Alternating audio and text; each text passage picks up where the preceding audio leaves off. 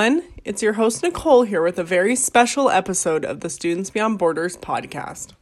Earlier this month, three USAC alumni shared their stories on our Black and Abroad panel as part of our Global Perspectives panel series.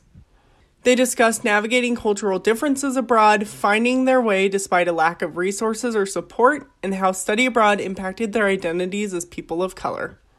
And today, we're sharing that panel with you. Ready? Let's go.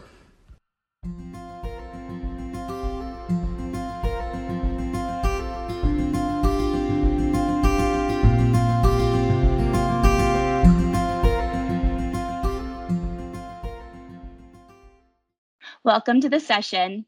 On behalf of the University Studies Abroad Consortium, or USAC, I'd like to welcome you to our 40th anniversary year.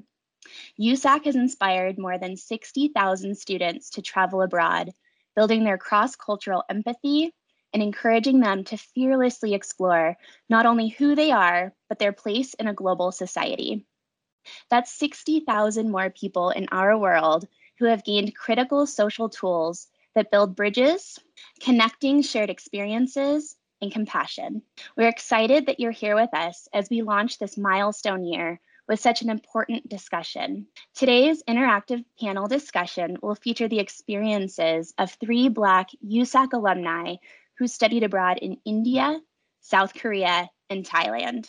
As part of today's panel, You'll hear inspiring stories and practical tips from three amazing students and the co-moderator for today's session. My USAC colleague, Nadine Black, will be moderating today's discussion.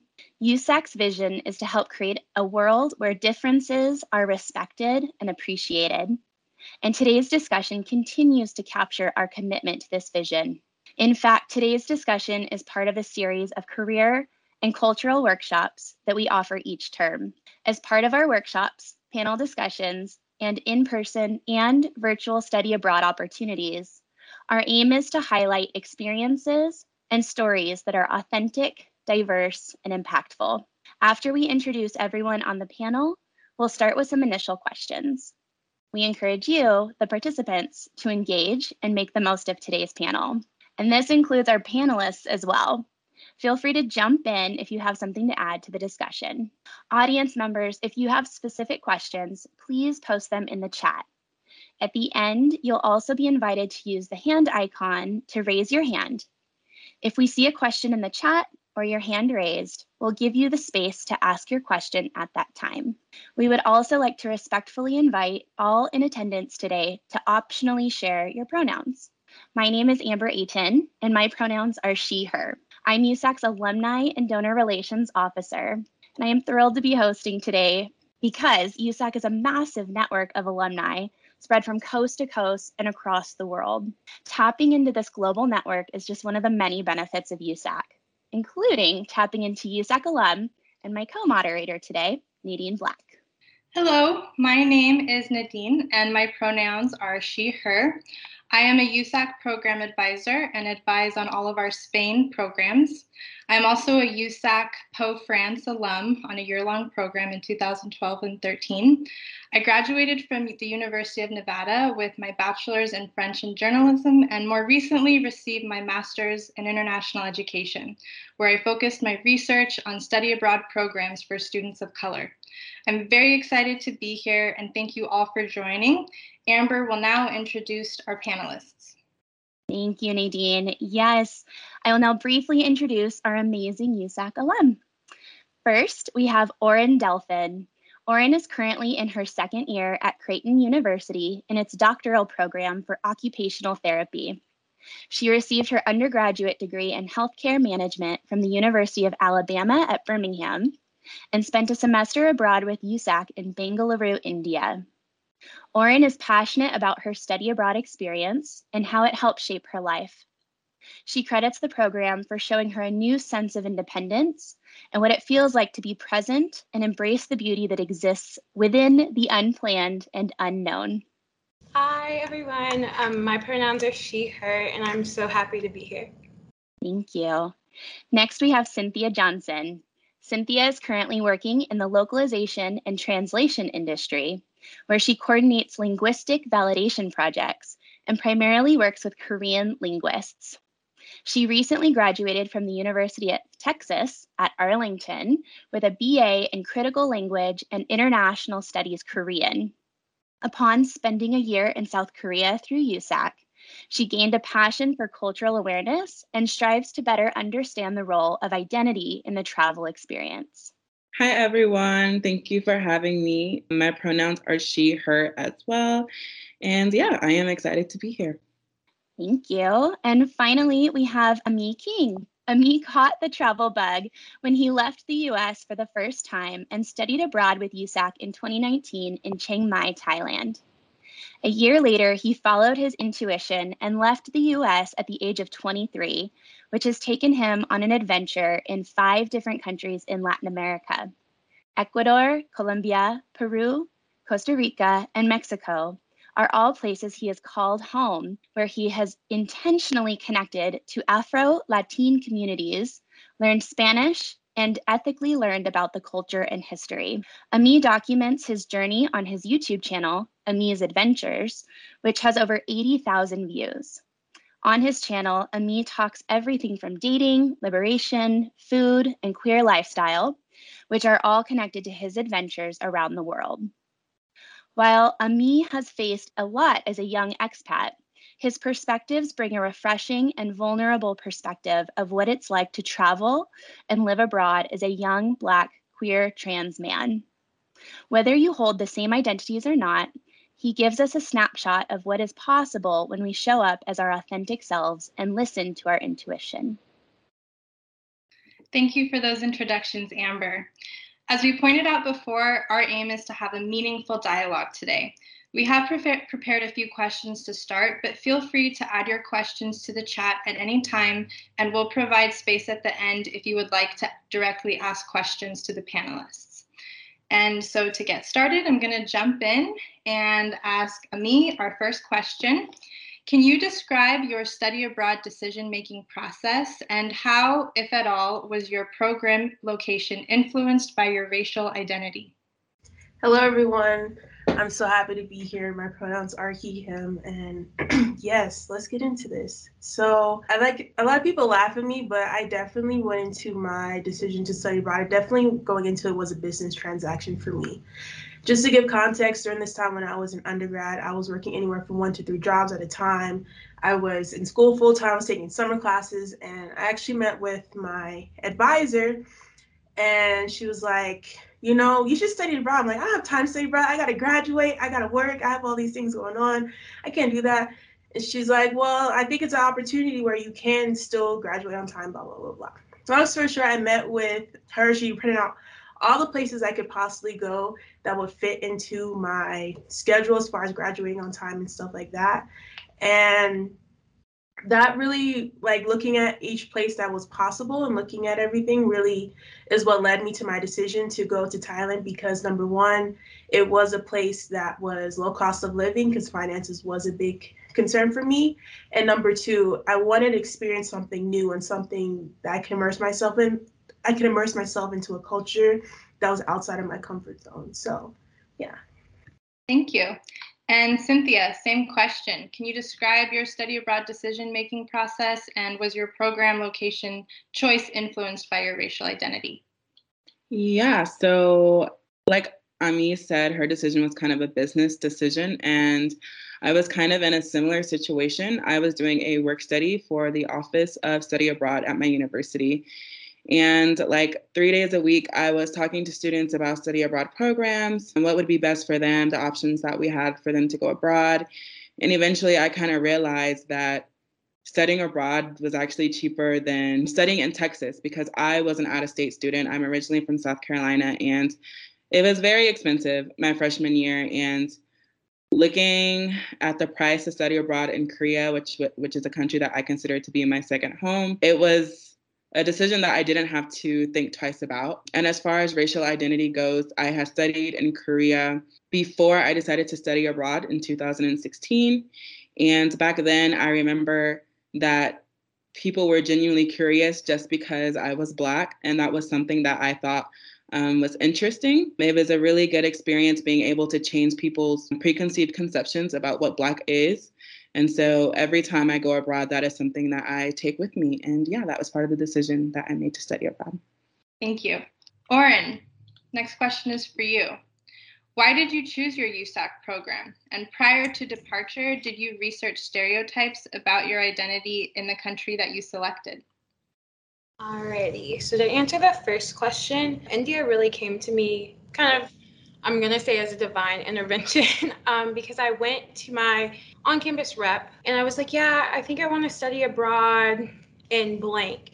And so, like Cynthia, we looked at the finances for that, and I was like, that costs more than my out of state tuition. And then she was like, oh, well, you're interested in public health, and you know, India would be a great opportunity. I was like, I never thought about that, but sure, why not? And that's really what got the ball rolling, and how you know, you apply for your visa, you apply for the program, and that's how everything started. And to answer the second part of that, I absolutely did not look up anything prior to going to India because I definitely take on the anxieties of situations around me. And I was already a little nervous about studying abroad because I only was three hours away from home via car versus being a 20 hour plane ride from home. so to not heighten the anxieties I already had about being away, I did not. I just kind of wanted to go into it with a blank slate and embrace it for what it was going to be. That's great. I love that. Cynthia, did you do any research into South Korea before you went abroad? And why did you choose South Korea? Mm-hmm. So, similar to Oren, I did not do any research. And that was solely because I had already been to South Korea. I studied Korean culture. That's what I do. I study the language. And so I was kind of familiar with what the experience would be like for me. So I didn't do any research. But as far as choosing my specific program, I definitely chose Gwangju because it was a city that I had never been before. The first time I had went to Korea, I definitely just studied in Seoul. I wasn't allowed to leave Seoul, and so going back my second time, I wanted to be in a place that was less touched by foreigners, I would say, something that would be more of like a raw experience. And yeah, I can say that I definitely do not regret that decision. Thank you. Ami, this next question is for you. What did support look like for you? And in what ways did your family, friends, home university, and USAC support you before you departed? That's a great question. As far as what support looked like for me, definitely recruiting support from some of my friends. At the time, I was working in Res Life as an RA, so shout out to anyone that's an RACA type of thing now. So my Res Life staff was definitely supportive. And then as far as USAC, definitely the scholarship coordinator, I'm probably butchering these names, and my program coordinator definitely were two instrumental people as far as support for me. When it comes to family, I think it's important to touch on like, for me, I was the first person in my family to even have a US passport. So traveling and leaving the country was definitely something that not was in the scope of a lot of people that I was close to. So a lot of my family didn't understand, and not to say they didn't support it, but they didn't want me to go because they didn't perceive or they couldn't really understand like why are you leaving the US? The US, you know, we get told like US is the best place to be. So I would say I definitely had to rely on my friends and other supports and those times when my family was questioning things and stuff like that and like why are you doing this? So that's what support looked looked like for me before I departed. Thank you. Oren, can you talk a little bit about what support looked like for you?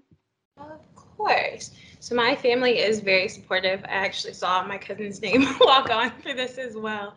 So it was there to say the least they are very supportive, but that didn't come without the anxieties of my parents and um, grandparents as well, because my grandmother recently told me that she prays my trips get canceled when I decide to try to go somewhere. And it's not out of like spite. It's just, you know, she's concerned for my safety. And I get that. But all in all, they were very supportive. We had a minor celebration because I left in January.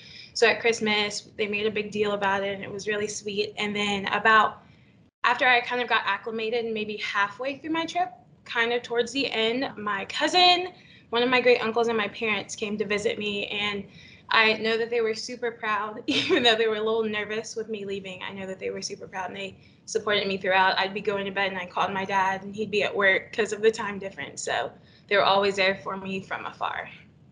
That's great. Having that family support can can really be helpful. I think one other avenue of support is always alums. So, for those of you on the panel who are new to study abroad, reaching out to alumni is always a great way to get that support and get an idea of what what your program city is like. So, on that note, we're going to kind of shift these questions now to your experience abroad.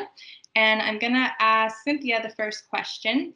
Can you share one of your proudest accomplishments from your study abroad experience? Yes. So I would say that my proudest accomplishment was probably being able to gain as many friends from other countries. I really didn't think I was able to do that. The first time I went to Korea, I solely spoke English. I solely talked to Americans and me going and wanting to improve linguistically, that was not a good choice that I made back then. And so going in the second time, I was really happy that I made a lot of Korean friends that I interacted more with the local community. I will say a lot of my friends were actually from Indonesia. And so another accomplishment to add to that was I gained a lot of new interests that I didn't have before going on the program. And so now I've kind of studied a, I started studying a little bit um, of Indonesian.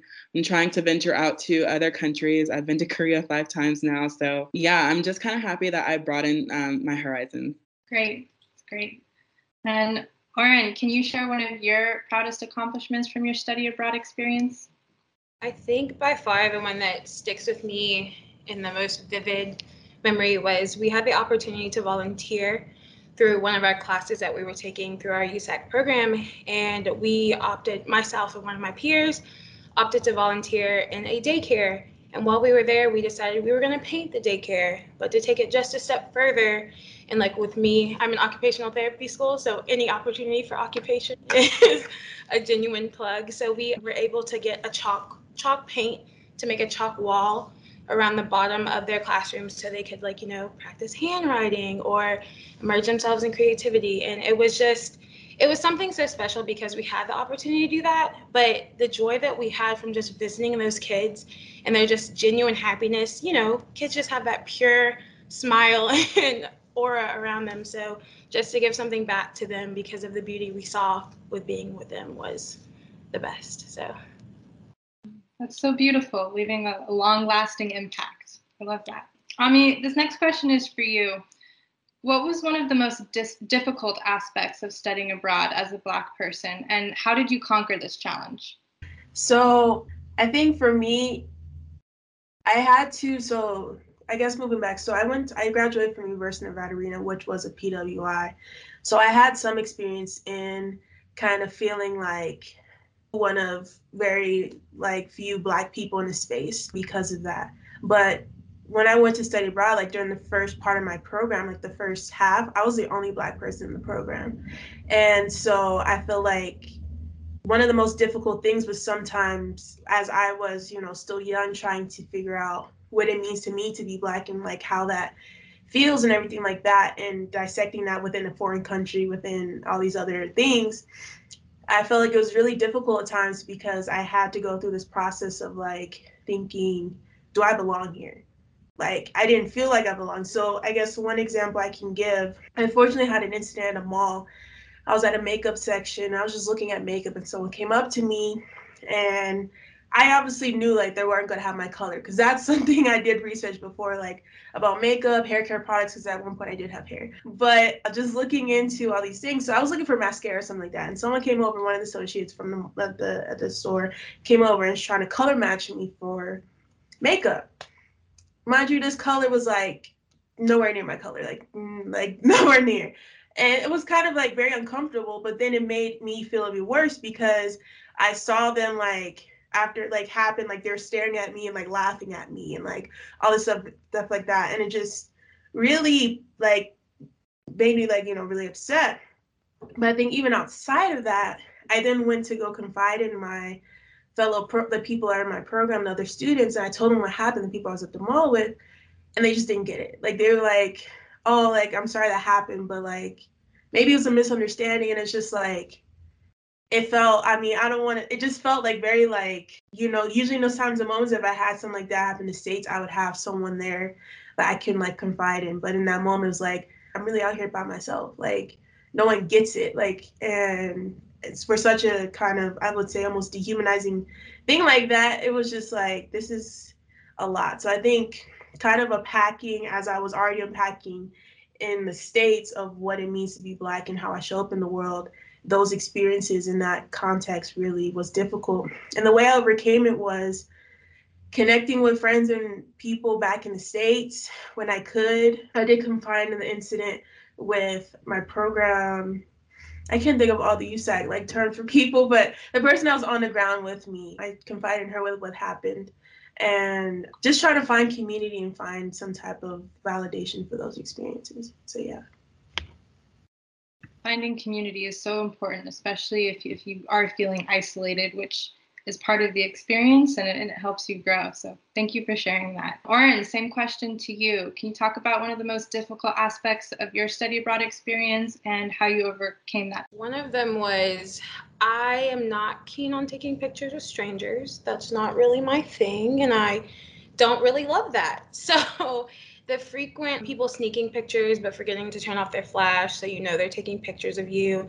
And there was even an incident at the airport where this lady physically removed her laptop from her bag and was like going around to all the people in the group and they're like, want to take a selfie? I was like, no. So kind of getting more comfortable with saying no and knowing that I don't owe anyone an explanation beyond no was something I definitely had to get more comfortable with. And like another instance that came to me while I was answering this was it doesn't necessarily have to do with my cultural identity, but being a plus size woman in a very petitely statured environment, we were going to get fitted for saris and underneath the sari you have like this petticoat. And i remember i needed the biggest size of petticoat. And the man which i feel like kind of made it worse that was dealing with the petticoats he's like there's plenty of gyms here and like diet plans that you could get on to like lose the weight. And i was like i'm not looking for that sir but thank you for your unsolicited advice. And i just kind of moved on about the shop and I was as far away from that desk as possible. And I didn't mention it to anyone until we left there because it was just one of those like like you were saying, I mean, like who can truly relate when no one really knows the experiences that you live every day being who you are and just existing. So those were my two difficult aspects, but beyond that everything was great. Thank you for sharing oftentimes when I reflect on who I was um, before I studied abroad and who I became after, I realize how much more empowered I felt as a Black person because of my experience abroad. And it just gave me so much more confidence to be myself and, more importantly, to be proud of the things I had done and motivated to accomplish more in you know everything I would do. So, in light of that, my next question to all of you is what did your study abroad experience teach you about yourself and what type of personal growth did you experience? And I'm going to let Cynthia answer that first.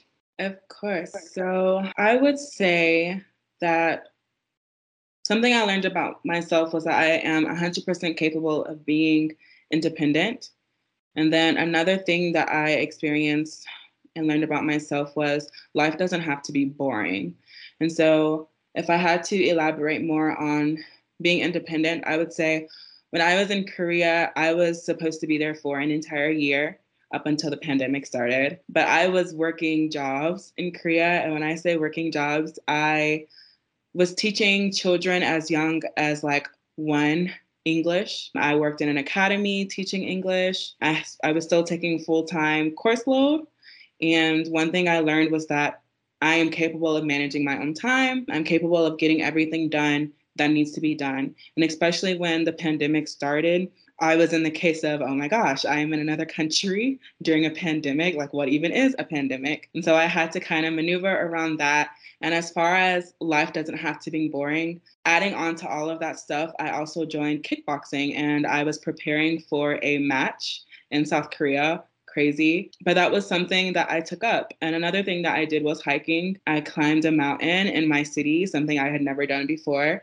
And all of those hobbies that I kind of gained while I was in South Korea, I brought them back here with me because I was like, life really doesn't have to be boring. And so here I am sitting in Colorado next to the Rocky Mountains, and I'm like loving it every day. I go to work and I can see the mountains, and I feel like I start every day on a happy note just by being able to see that. And that was definitely something that I brought from my experience in South Korea. Great, thank you.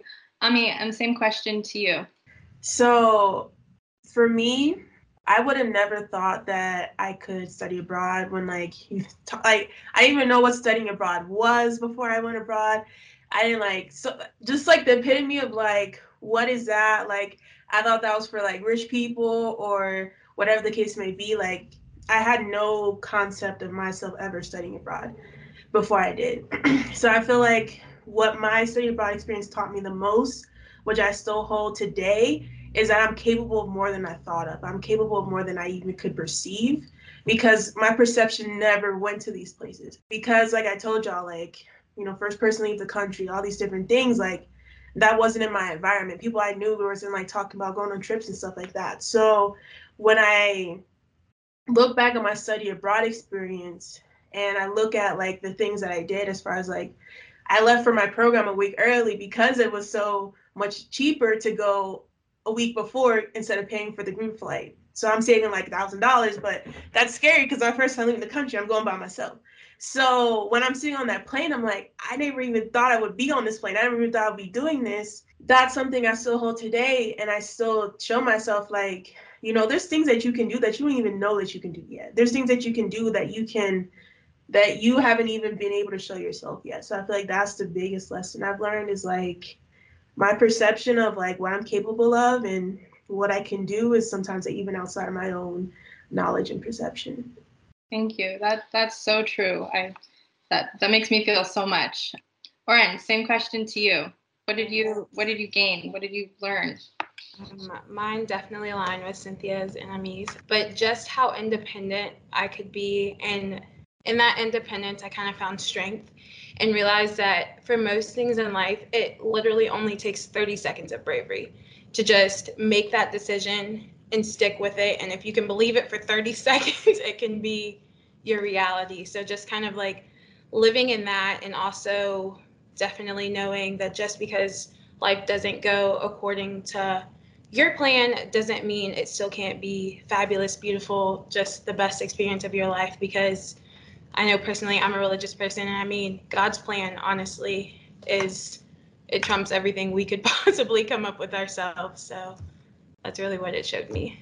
Thank you. So, at different points in our lives, some parts of our identity become more to us, and other parts of our identity, identity become less important.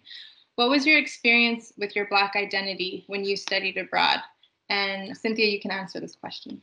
Yeah, of course. So I definitely have one major experience that was new to me when I was in Korea as far as being Black goes. So when I went to Korea right before I went like like peak summertime, let's say that. And I remember I had never had like bundles. So like weave, I've never I never had it in my hair as far as that goes. So I decided when I go to Korea this time, I'm gonna have like the hair of like the kind of hair they have. So I decided I was gonna get bundles and they were curly. And I went to Korea and I remember it was just so hot. That did not go well. That was just a horrible decision. And when I finally took that hair out, I remember that I was transitioning for about, let's say, like eight months already. And so when I took the hair out, I remember I could not manipulate my natural hair at all. I had relaxed hair my entire life, so I wasn't familiar with how my hair had grown out of my head. And it was really hard being in Korea, a place that doesn't have support. There's no black hair, so- hair stores. There's barely anywhere to get your hair done if you're not near an army base. And as far as being black goes, that was definitely my um, biggest struggle. And I remember going into the bathroom and just saying, I can't do this. And so I cut it all off in my dorm room. And so that was the ending of my transition phase. And I went completely natural while in South Korea. And I remember calling my friend after I cut it all off and I started crying because after it dried up, I was like, this is not what I thought it was going to be. and it was so short. And I didn't think I was beautiful at all. You know, my mom wasn't there, my friends weren't there to just be like, you look fine, here's what you have to do. And so when I called my friend, she was just like, you need conditioner and you need water. Put it in your hair and twist it up. And so it took me about five hours, but that's what I did. And I remember the next day when I took it all out, I was like, wow, this is my hair. And I've never seen it look like this before. And so for me to be Black and then have that afro, I was like, wow, okay. So I kind of felt empowered. And it was amazing to kind of get that in South Korea, where I was probably the only Black person for miles at any given time. So yeah. And then as far as identity is concerned a little bit more. When I went to Korea, I considered myself to be straight, but definitely after I left Korea, I ended up gaining a girlfriend, and we have been together now for two years, and I'm still with her. And I think she's here right now. And so that has definitely become a big part um, of my identity, and that has definitely been a learning experience now that I've been back to South Korea. I'm like experiencing it. Like, what is it like to be part of the LGBTQ while you're abroad? So that was definitely something that I also gained while in the USAC program. Thank you for sharing. I, I can totally relate. My straightener exploded in the French sockets the first week, and that started me not straightening my hair anymore. So I can relate to that. Oren, can you answer that question too, please?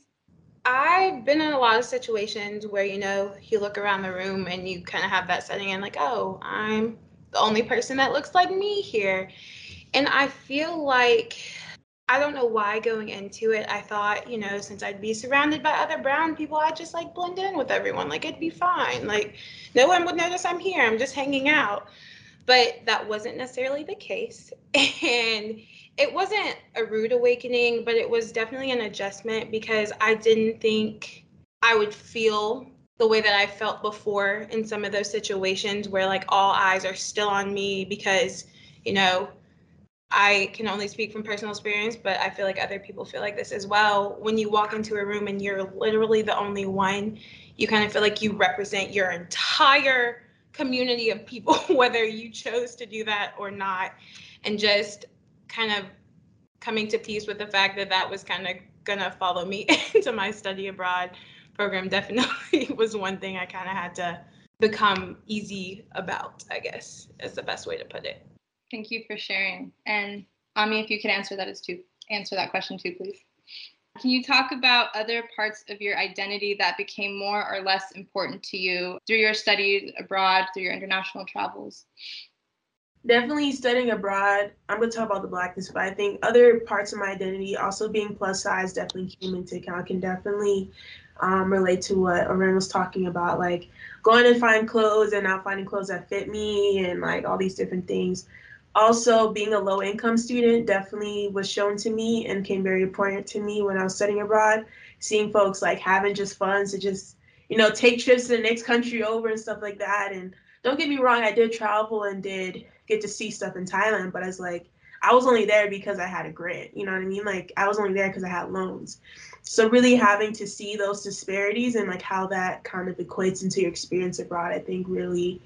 Also, I want to say, Cynthia, you know, I wish I had the level of awareness that like, if I like, I feel like a part of me knew I was in the closet back then, but I had no type of idea of like understanding that, like identifying as queer and stuff like that. And also, coming out as now being out as queer and trans, I think that has become very important to my identity. Thank you for sharing, all, all three of you. That was really, really meaningful. Thank you. So, these next set of questions now I'm going to shift to the return once you came back from your study abroad. And so, the first question is to you, Cynthia. What long term effects has your study abroad experience had on your worldview? Yeah, so I definitely had one big change in my mindset. I would say before I went to Korea for an entire year, I kind of had this mindset that like life in America was just crap. You know, healthcare is bad, it's very expensive, college is expensive. And when I went abroad, it kind of just felt like I was in paradise. Like people here don't have these problems. I'm here. I can go sing in a karaoke bar or something, or just eat really good food for cheap. And I remember just thinking, I cannot do all of this stuff back home.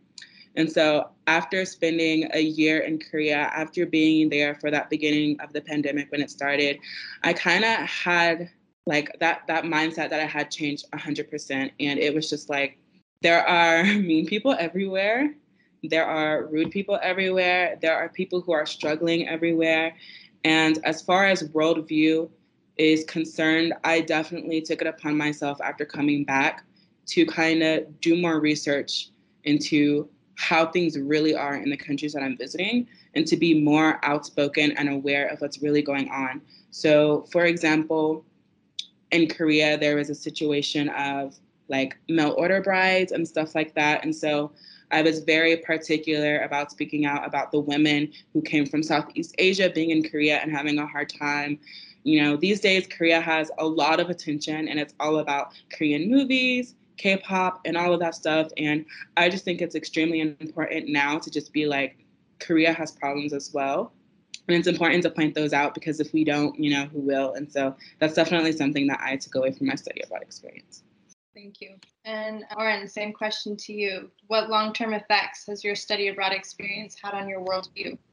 It's, it's easier to look at your home country from the outside looking in and see all the problems and things that you deal with on an everyday basis. And I just think it was so interesting to have heard a lot of the perceptions because, like I said, I didn't do a deep dive into what I was going into. I just kind of walked in. I was like, this is what it is. It'll be fine but just like hearing a lot of the perceptions that people had before I left, I was like, okay, why are you sharing this with me? Like, they, they weren't in such a positive light. And I, I just felt like that was so misconstrued, especially seeing how beautiful India is from like the natural aspects and how affluent it is as well. Like, people just don't talk about the good in a lot of countries. So it was just interesting coming back and having that perspective and just really hunkering down on the idea that you can't take other people's perspectives as the truth. You kind of have to experience everything in every span of life for yourself before you make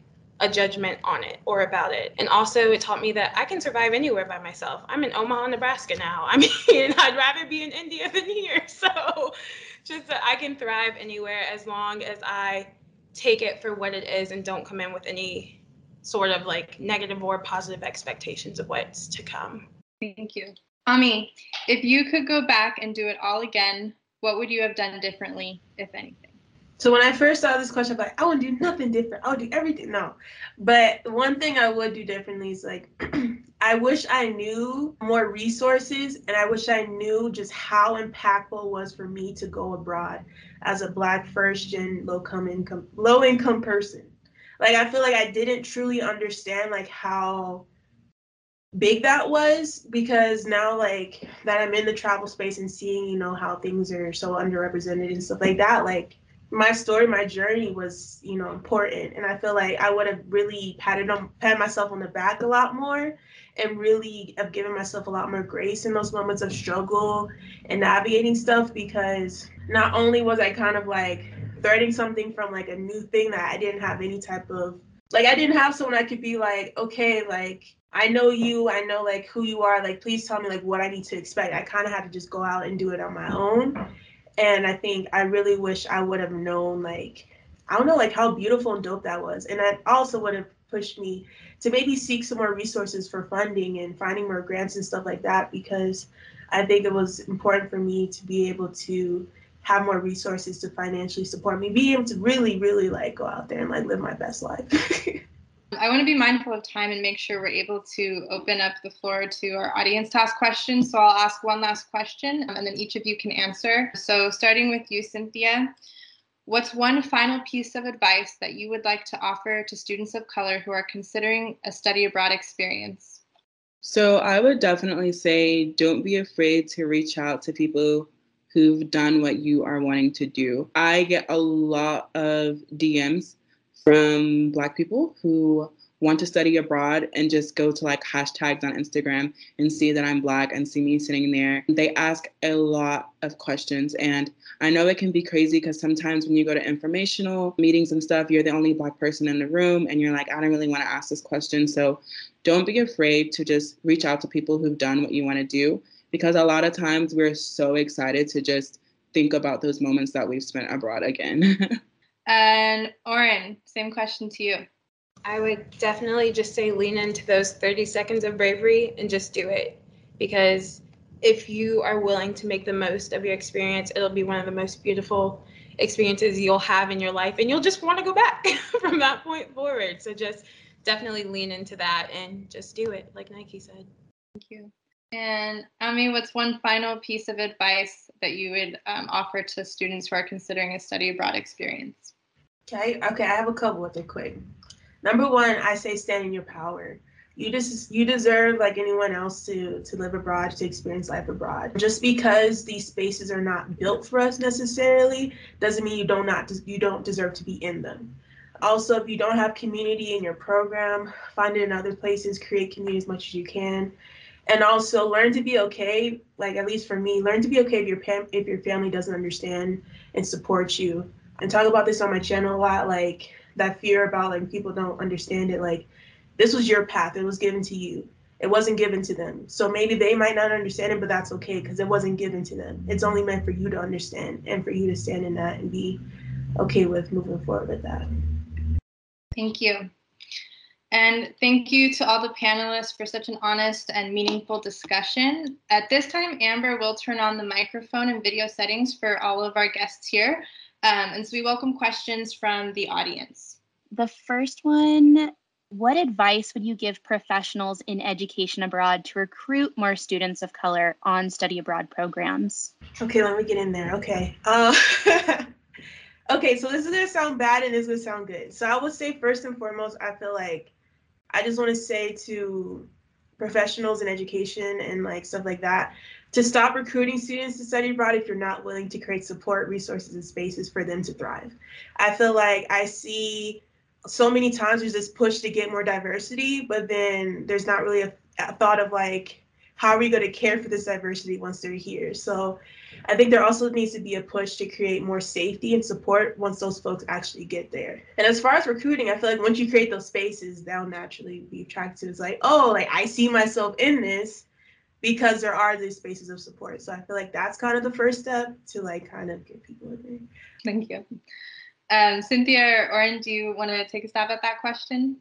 I would just say maybe when it comes in the beginning, maybe when we're like trying to recruit students to do this, maybe have spaces that are solely for Black people and people of color because the type of information that we're looking for isn't going to be the same kind of information that people who aren't black and people of color are looking for especially like monetary wise you know we always assume that studying abroad is expensive. I'm black. I, I don't go abroad. That's not something that we do. But in reality like i said for me it was way cheaper than studying here. And had a lot of other students known that, I think a lot more people would be interested in going abroad.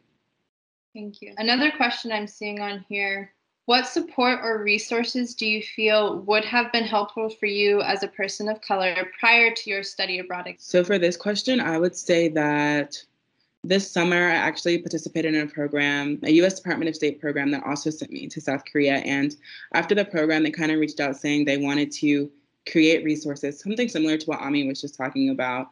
And I would just say some of the advice that I gave them was compile lists of resources that are in country. And when I say in country, like if the programs in Seoul don't give them resources that are in Busan because it would be useless, you know? So if you have a program in Gwangju, maybe put together a list of black hair resources in Gwangju, maybe have resources in Gwangju who are Black and have been there for a year or two or even longer, that can help students when they run into problems that are usually cultural. Something like that would definitely help Black people. Definitely. Those are those are great examples. I, I appreciate that. Thank you. Go ahead, Ami. All right, y'all. I got a list. All right. I'm just kidding. I mean, I'm not kidding. But so I think what um, Cindy was saying, I think a guide on what to expect from different places. So like, will I be able to find hair care products and stuff like that she was talking about? Like, how does this place view black people queer people disabled people like what is the perception there i think youtube videos of that place and like what people's experiences are like that. If there's facebook groups if there's alumni who share the identities but also not only just that but what struggles did they face when they were there? Because i think that's important. Mental health support whether that's someone that can like offer support stuff like that. And really at its core i think the biggest thing is like more validation and visibility of our struggles. Like i don't know what i would have gave if i would have had someone to just tell me that what i'm feeling and navigating is real and it's seen and it's valid Like I feel like that would have been a game changer because it can feel very gaslighting when you're in the situation and no one else gets it and people are kind of like, oh, it's not that big of a deal when it's like I came back and be like, oh, that was wild. It's like I wish I would have known someone would have told me that in the moment. So those are my little five cents. Thank you. Kind of on the topic and subject of resources, which resources did you find most useful that focused on identity abroad? I would just like to say that it's funny that there's silence there after that question. Honestly, I'm going to be honest and just say there wasn't that many resources about identity for me because I'm used to traveling, because I'm used to going to Korea and being in certain situations. I was aware I was aware of what I needed to do to find the resources that I needed. And in that case, I would say Facebook helps a lot. I know a lot of young people don't use Facebook, but when you go to other countries and they will use Facebook. And, uh, and a lot of times, your best Black resources will be people who are way older than you anyway. And so they will be using Facebook. And so for me, to find someone to do my hair, to find someone to buy hair products, to just find someone to talk to about being Black in Korea, I went through Facebook groups and that was that was the best I could get. It would be nice if programs would have a compiled list of those resources already, but a lot of times they don't. And so like I said, for me, I'm used to it. I know what I have to do, but I could only imagine a student who isn't used to that and, you know, kind of goes in blind and doesn't have that information readily available. I would say I agree there wasn't really any resources. But I really want to mirror like what Cynthia said as far as like finding like those resources, Facebook groups definitely would suggest. I do know now of a resource. It's called the Expat app, X P A T, and it's specifically for digital nomads, people live abroad and study abroad. And it's just basically a place you can meet Black expats and people like that. So even if I would have had that and would have been like, y'all, I'm in the middle of insert random country. Is anyone else here? Someone like have lunch with me or something. I'm I'm losing it, or whatever the case may be. I think like Cynthia said, like it's hard because I mean I was one of those people like I was in that situation. I didn't have anything, so I was kind of scrambling together. But if I had that, it probably would have made things easier, and leaning on those resources would have made it uh, better. I would say do not trust YouTube videos. They're just views. A lot of times people like, oh, black in Korea, black in France, black in this place. They just want views. If they just just don't do it. Don't trust YouTube. Okay. No, guys are bleeding. I'm a YouTuber. I promise. I'm honest, y'all. I promise. I would have to co-sign everything that's been said, just because when I was packing, and I think it's funny now because I look back at the first picture we took when we got there from the airport, and I had these two gigantic suitcases in my carry-ons as well because I kind of came with the intention that I'm not gonna find anything I need or that I'm used to here. So I just kind of came with that notion in mind. So I think having resources would have helped me in packing. Not that I necessarily found anything there, but you know, just you know, prior to arriving, if there are resources that would have been helpful. And yeah, YouTube was not my friend either because it, it's cool and all when people are there just for like a trip. No, no shade, but like it's cool when people are there for like vacation. But I remember like we had a tour prior to us starting our schooling and when it really hit me was when I was in my little dorm room and I was like, whoa, I'm gonna be here for four months. Those people on YouTube were here for maybe two weeks. And it's just it, it's it's a different it's a different life. Just put it that way. So yeah. Just I mean I mean the YouTube slander I think is definitely valid because I've watched some videos and I'm like, this is nothing like anything. But I definitely would say like sometimes you gotta dig deep to find the people that are really out here talking about real stuff because that's part of the reason I made a YouTube channel because I was looking for people that were moving abroad. I was looking for like people that look like me that hold my identities and couldn't find it. So that's part of the reason I made a channel because I wanted to create real, vulnerable, transparent situations. Like, so I definitely want to hold exactly what they're saying, which is real because there are people out here just trying to get views and are not in there for the right reason. And I also have found channels that are really embedded in transparency and realness that really help me as a traveler myself when I'm going to a new place. Thank you, Ami, for mentioning that you're building that as a resource. I really appreciate that.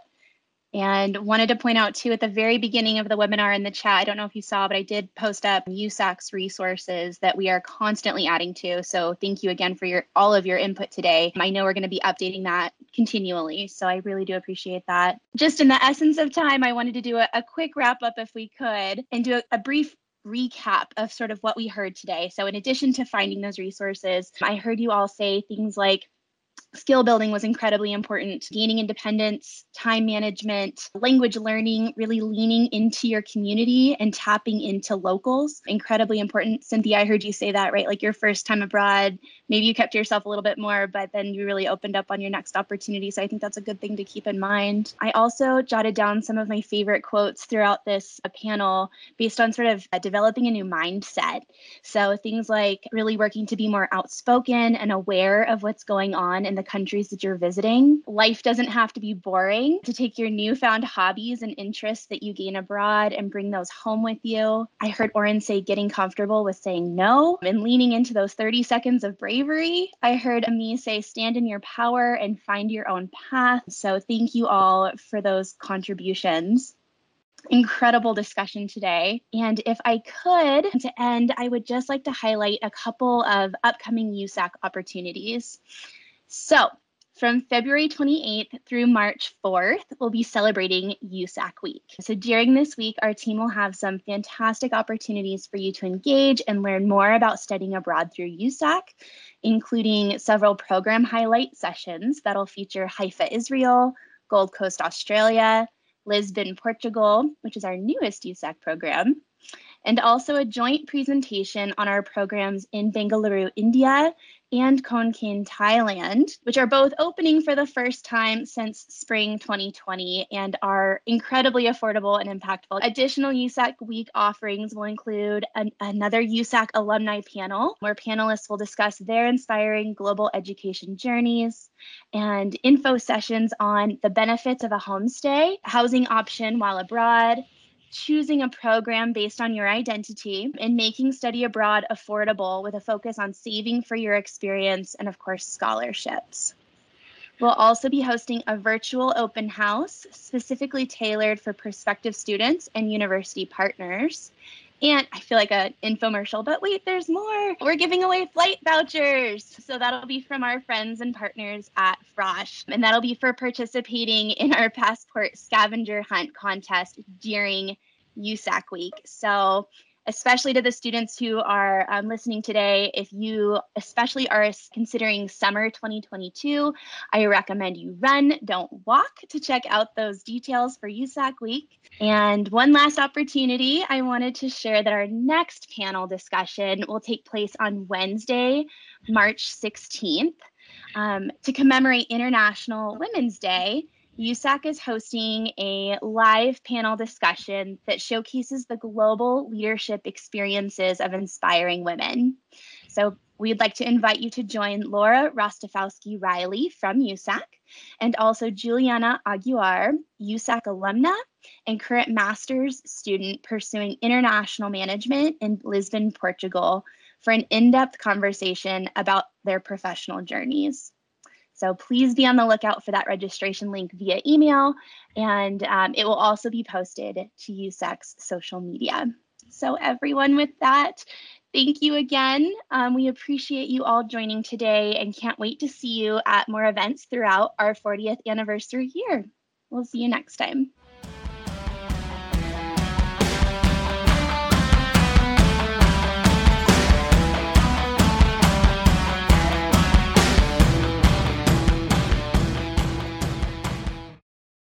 Thanks for listening to the Students Beyond Borders podcast. If you have questions about USAC study abroad or would like to suggest an episode topic, email us at studyabroad at usac.edu.